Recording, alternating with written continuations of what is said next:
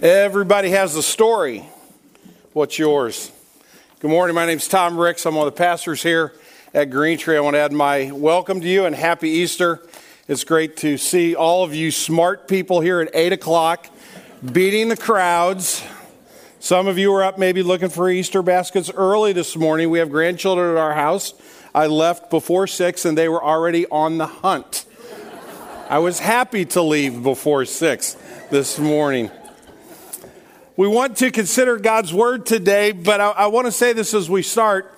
Uh, this, the story this morning is very intentional because of the, what we said at the beginning. Everybody has a story. And what we hope today, whether this is the first time you've ever set foot in a building called a church, or whether you're here Sunday in and Sunday out, whether you are a bold and, uh, and loud follower of Jesus, whether you're really quiet about your faith, or whether you have no faith at all we hope that you would consider God's word in the context of your story. Uh, a little bit about my story. Uh, I grew up in, here in Kirkwood uh, on a street called Nurk Avenue, which is the absolute worst name you can ever have for a street. I was the jerk from Nurk. I was the nerd from Nurk. There's a lot of bad things you can do. That the first guy ever to live in that area, that was his last name, Nurk. And for some reason, he thought we would really appreciate having that for several hundred years. But here's kind of the cool thing about my family. Um, if Cindy and I are living in our house in 2019, there'll have been somebody from our family living on that street for 100 years. That's a pretty cool thing. Uh, everybody moves these days. Nobody sticks around. I'm not sure which one of my kids is going to move back in after I go, but uh, that's kind of a neat part of our story. We're going to look at God's story this morning. As I said, in the context of our story, but interestingly, a lot of amazing things about God's story with us and his interaction with us happen in gardens. And so we're going to look uh, at a garden to a garden to a garden to a garden this morning. Uh, and we should be done about 11 when we finish that. We'll move along a little quicker than that. Uh, but hopefully, you will see yourself in the pages of this story. It probably will be easier this morning for you to follow along in the scriptures, either on the screen or in the, in the program, than trying to follow along in your own Bible. We're going to be in Genesis and Luke and John and Revelation, and I'm going to read those sequentially now for us. So, hear the word of God. The Lord God took the man and put him in the Garden of Eden to work it and to keep it. The Lord commanded the man, saying, You may surely eat of every tree in the garden. But of the tree of the knowledge of good and evil you shall not eat, for in the day you eat of it, you will surely die. The woman saw that the tree was good for food, and that it was a delight to the eyes, and that the tree was the desire, desired, to make one wise. She took it, the fruit, and she ate it. She also gave some to her husband who was with her, and he ate it. And he, that being Jesus, withdrew from them about a stone's throw and knelt down and prayed saying, Father, if you are willing, remove this cup from me. Nevertheless, not my will, but yours be done. And there appeared to him an angel from heaven, strengthening him. And being in agony, he prayed more earnestly, and his sweat became like great drops of blood falling down to the ground. But Mary stood weeping outside the tomb. And as she wept, she stooped down and looked into the tomb, and she saw two angels in white sitting where the body of Jesus had lain, one at the head and one at the feet. They said to her, Woman, why are you weeping? She said to them, They have taken away my Lord, and I do not know where they have laid him. Having said this, she turned around and saw Jesus standing there, but did not know that it was Jesus. Jesus said to her, Woman, why are you weeping? Whom are you seeking? Supposing him to be the gardener, she said to him, Sir, if you have carried him away, tell me where you have laid him, and I will take him away. Jesus said to her, Mary. She turned and said to him in Aramaic, Rabboni, which means teacher. Then the angel showed me the river of the water of life, bright as crystal, crystal, flowing from the throne of God and of the Lamb through the middle of the street of the city. Also, on either side of the river, the tree of life with its 12 kinds of fruit, yielding its fruit each month. The leaves of the tree were for the healing of the nations. No longer will there be anything accursed, but the throne of God and of the Lamb will be in it, and his servants will worship him. They will see his face, and his name will be on their foreheads. Night will be no more. They will need no light of lamp or sun, for the Lord God will be their light, and they will reign forever and ever. This is the reading of God's holy and perfect word. To him alone be glory. Let's pray. Father, we thank you for the worship and song. Being reminded that this is the day that we celebrate your resurrection, your defeat once and for all of sin and death and hell, that we might experience new life, salvation, and grace and mercy. Those of us who deserve nothing but your punishment, your condemnation, and your holy wrath were set free to have a new life. Father, we thank you that we can add our amen to all who have come before us, singing your praises and your glory. And now, fathers, we turn our attention to your word to, to seek to worship you with our minds, to intellectually engage with you. We pray that you would teach us. Father, we live in a very broken world. We live in a world that is filled with strife and angst and fear and anxiety. We thank you that your word deals with this head on. It helps us understand the context of our lives in the context of your plan of grace. And so, Lord, we pray that you would teach us, even in the midst of, of getting ready this morning and, and Easter egg hunts and family celebrations and all the things that are swirling around us. We pray now, Lord, that you would quiet our hearts, that you would be our teacher. Forgive me for my sin. Please don't let me be a hindrance to what you want us to understand this morning. We pray in Jesus' name. Amen. Well, sermon, in a sense, is a little bit long this morning, but I think you can follow it. Uh, Resurrection morning marks the pivotal moment in God's redemptive work when the seeds of a new and glorious garden were planted for all who put their faith in the risen Christ Jesus.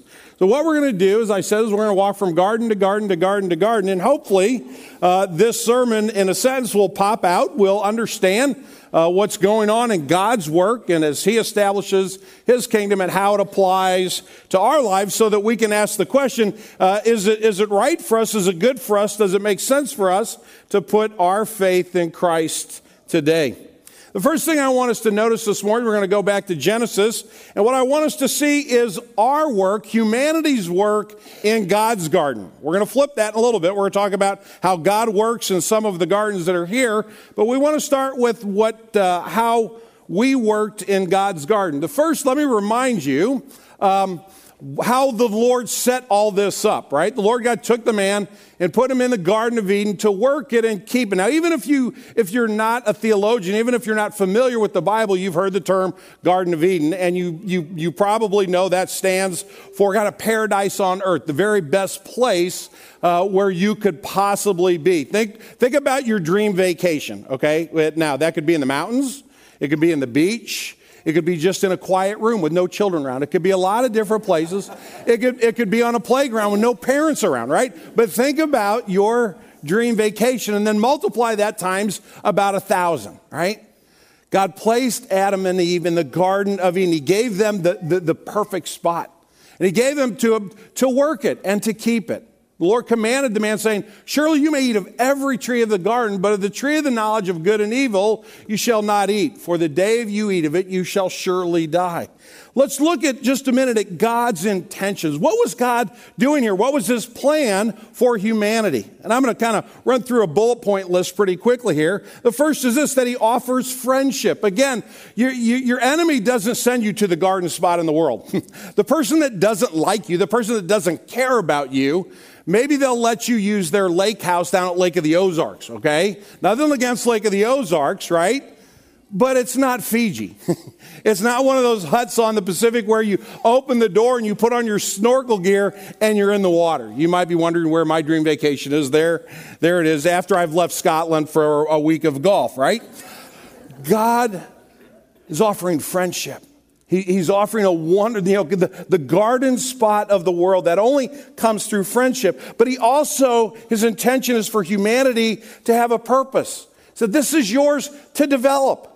This is yours to, to take care of. You, you, you nurture it any way you want to. And even down to this day, you go to the grocery store and there's a, there's a new and different kind of orange. There's a, there's a new and different kind. How, how are grapes seedless? How is that possible? How can I have a watermelon that doesn't have seeds in it anymore? I mean, the, the, the, thought process of mankind to develop and to grow and to nurture is astonishing. And that was God's intention from the very beginning. His intention was that we would have a purpose in our lives that would be in partnership with Him. But He also is one whose intention was that we would have freedom. I've made all of these trees, right? You pick. Maybe you like apples and you like oranges.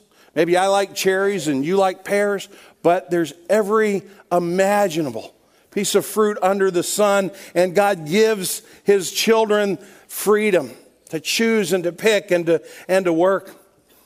But He also gives them honesty, and He also helps them understand that they have choices to make, that they're not robotic. God has not wired them in a way that they're forced to obey Him that they're forced to be in a friendship with Him. God didn't make the world, God didn't make uh, the initial plan so that we would have to get in line and do what He wanted to do. But God was honest with Adam and Eve, and He said, All of this you can have, but you see that, that one tree over there, all right? It's your choice, but let me give you a piece of advice of somebody who loves you and cares about you and has provided the best for you and wants the best for you. Don't, don't eat of that tree, it'll kill you.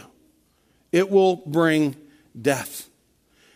God was honest with his people, but he gave them a choice to make. But also, I want you to, we, we have to notice that God is a God of life, right? God says, oh, please don't choose death. That's what God did. That was his intention as the world began, what was our response? How does humanity respond to this friendship, to this love, to this honesty, to this care, to this, this freedom, to this purpose? Right? What does it say in verse 3? So the woman saw that the tree was good for food, talking about the tree of the knowledge of good and evil, and that it was a delight to the eyes, and that the tree was to be desired to make one wise, or so she thought. So she took of the fruit and ate, and she gave it to her husband who was with her, and he ate. What was our collective response in humanity? To reject God, to reject everything that he offered, to turn our backs upon him, and to go our own way. And what are the results of that decision? What are the results of the decisions of your life and, and my life when we go our own way. Well, Scripture is very clear about that. The Apostle Paul, uh, writing a couple of thousands of years ago, summed it up beautifully in just a sentence when he said this Therefore, just as sin came into the world through one man, and death through sin, death passed upon all men because all have sinned. There are two words there, and Paul's very careful with them. He talks about sin, about our falling short, about our not doing that which we ought not thinking the way we ought, not caring the way we should, not loving the way we should, but being selfish and being motivated by our own pride and by our own ego and our own greed and going in a way that God never intended for us to go. But what happens when we go our own way? We hurt one another. Ultimately, it leads to death. God was honest, remember? He promised us that would be the outcome, and you and I live with that outcome every day. That's how we're born. We might look wonderful and innocent when we're born. We might, we even say, look at that innocent little baby. But the facts are, every little innocent baby has grown up to be people like the people in this room. They're filled with sin and with brokenness and with angst in our heart towards God if He doesn't intervene in our lives. And so I find myself, and you find yourself, if we're going to be honest, living in a world of sin and death. But it's of our doing. A few years ago, I gave up on my front lawn. I just couldn't figure it out. I, uh, I finally bit the bullet and I hired a lawn guy. And, uh, and he came a few years ago and he looked at my lawn and, and he was frowning when he looked at my lawn. And he said, It's a good thing you called me. And I felt like I was talking to a paramedic at an accident. And he said, I, I think we can save her. like, I sure hope so. I just want something green out here with not a whole bunch of other stuff. And so he began to work. And it began to work. And now it's like four years later, five years later. And if you drive by my by my house, you'll notice that it's a it's a pretty good green lawn right now. And I'm a cheapskate. I just did the front lawn. Don't look at my backyard because it looks like the front yard used to look. But the front yard looks pretty good. But there are these two Bartlett pear trees in my front yard that are always a lot of shade, and it's really hard to grow grass under those shade trees, right? So I did the logical thing and called my lawn guy, right? Nope. I can get this one. I can figure this out. So every year I put down some, some seed and I go over to OK Hatchery and I say, I want the seed that grows in this shade and it's Georgia something or other. And I go and I spread it down and then I get a bale of hay and I spread out the hay so it'll cover that. And then I water it and then the, then the grass comes up. But interestingly enough, kind of all around that area, there, there are these weeds that keep popping up and the grass only makes it to about the end of June and then it dies, right? So I called my lawn guy the other day and I said, Brian, would you, you know, come over and take a look at this? And he comes over, he stands in my front yard and he's looking at it. He's like, Did you go to college? hey, yeah. He goes, What'd you study? I said, It ought to be clear what I studied. As you look at this, I studied sociology, right? Not horticulture, right? He goes, Let me ask you a question. Where'd that straw come from? I said, came from OK Hatchery. He said, no. Where did it come from? What field did it grow in? I said, I don't know what field it grew in. He goes, well, what else was growing in that field? I said, I have no idea what else was growing in the field. He goes, you see that weed, that weed, that weed, that weed? They were all growing in that field. Would you stop messing with my yard? I thought I was fixing it, right? I bet you've had moment in your lives, because I know I've had moment in my life where I thought I could fix my life. Where I thought that I knew enough and I didn't need God. And I could, I could manage on my own. Thank you very much. And all we're doing is planting weeds. And all we're doing is making Brian's job harder. That's been our response to God's grace and mercy. And humanity is basically, the history of the world is basically humanity thinking that we know better. But friends, we cannot go back. The well is poisoned, and it's poisoned beyond repair and we can't fix it. And it's like a domino. When one domino, well, instead of me saying that, just watch the screen for about a minute. We took a very short clip of a much longer video. Watch this.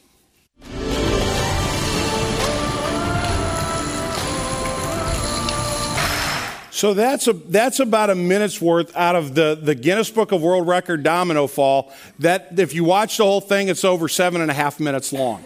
Okay, hundreds of thousands of dominoes, tens of thousands of dominoes falling down. And, and, and it makes a point, it actually makes two different points. The first one is this every time I try to fix my life, it's like knocking over one more of those dominoes.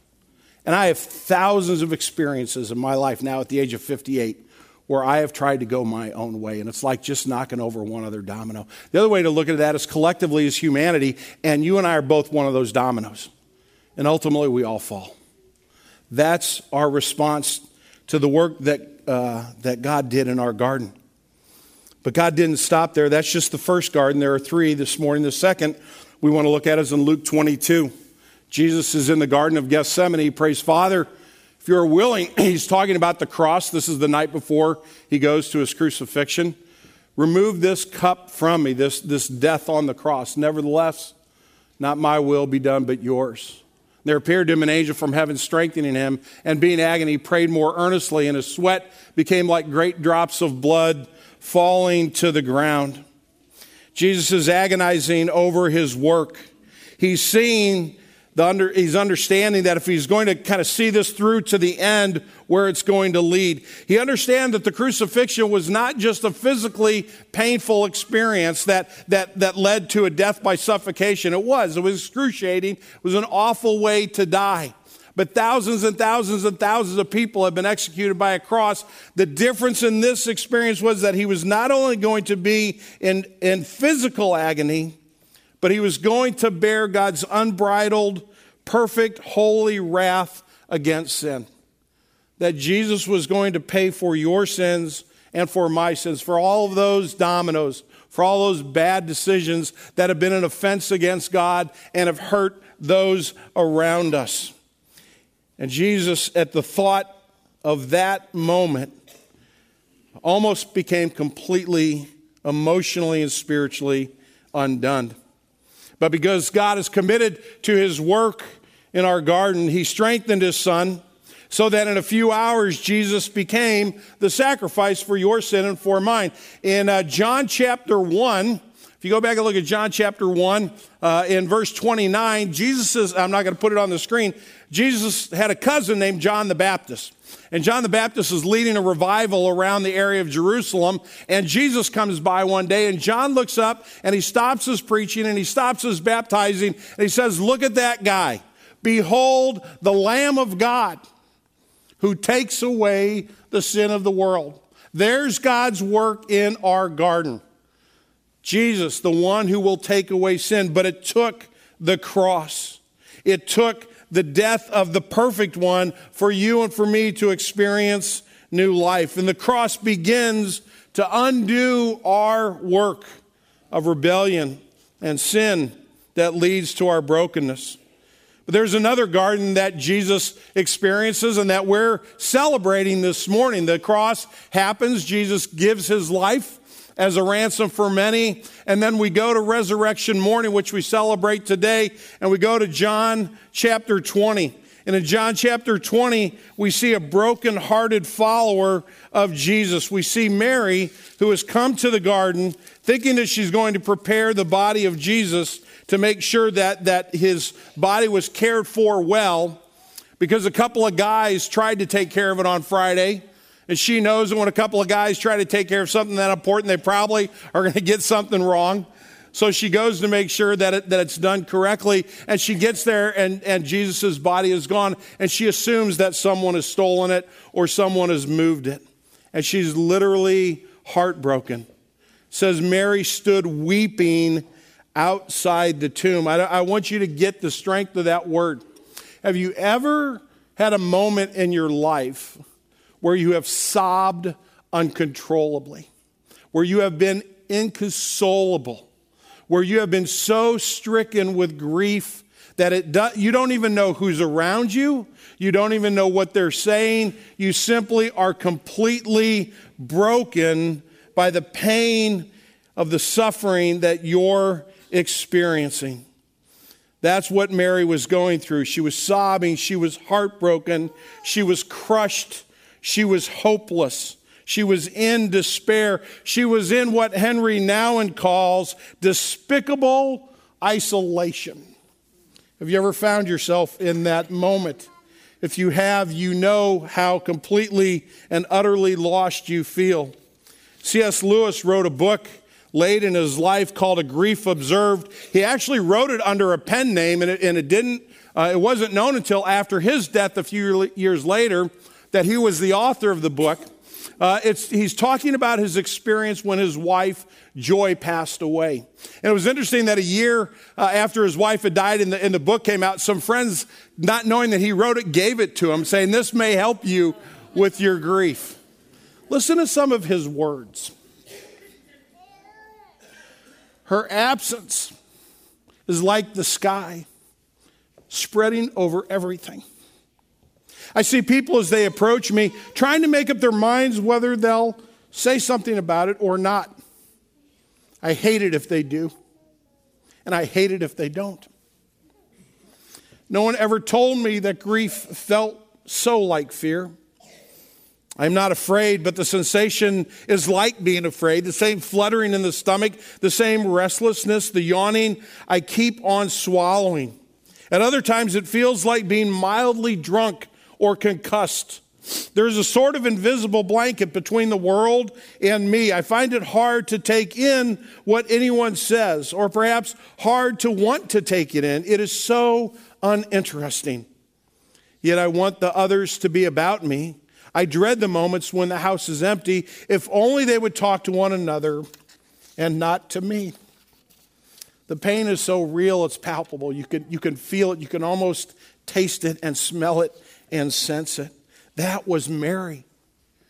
She stood by the tomb. That's why when she looked at Jesus and saw him, she didn't recognize him. You may have heard that and go, well, that sounds odd. She's been hanging around Jesus, you know, for three and a half years. How could she possibly not recognize him? Because she was so completely undone by her grief. And Jesus steps into the scene, and you think he's going to just grab her and hug her and put her, his arms around her, tell her it's going to be okay, right? But he doesn't. He actually, knowing that she doesn't recognize him, he actually asked her two apparently very insensitive questions, right? Why are you weeping? I've been in a lot of gravesites. I've been in a lot of moments with people who are laying someone to rest, whether it be a child or a peer or a, a, brother or a sister or a parent or a grandparent. I have never once in my life looked at one of those people in a cemetery and said, Why are you so upset? Why are you crying? If I did that, you would fire me as the pastor of Green Tree Community Church, and you should, right? That's a completely insensitive thing to say, right? But Jesus is not being insensitive. He's drawing Mary out. He's drawing her to faith. And the second question is, whom are you seeking, right? Well, she certainly isn't seeking someone alive, which means she missed it. She missed what Jesus had been telling her all along. I've got to go to Jerusalem.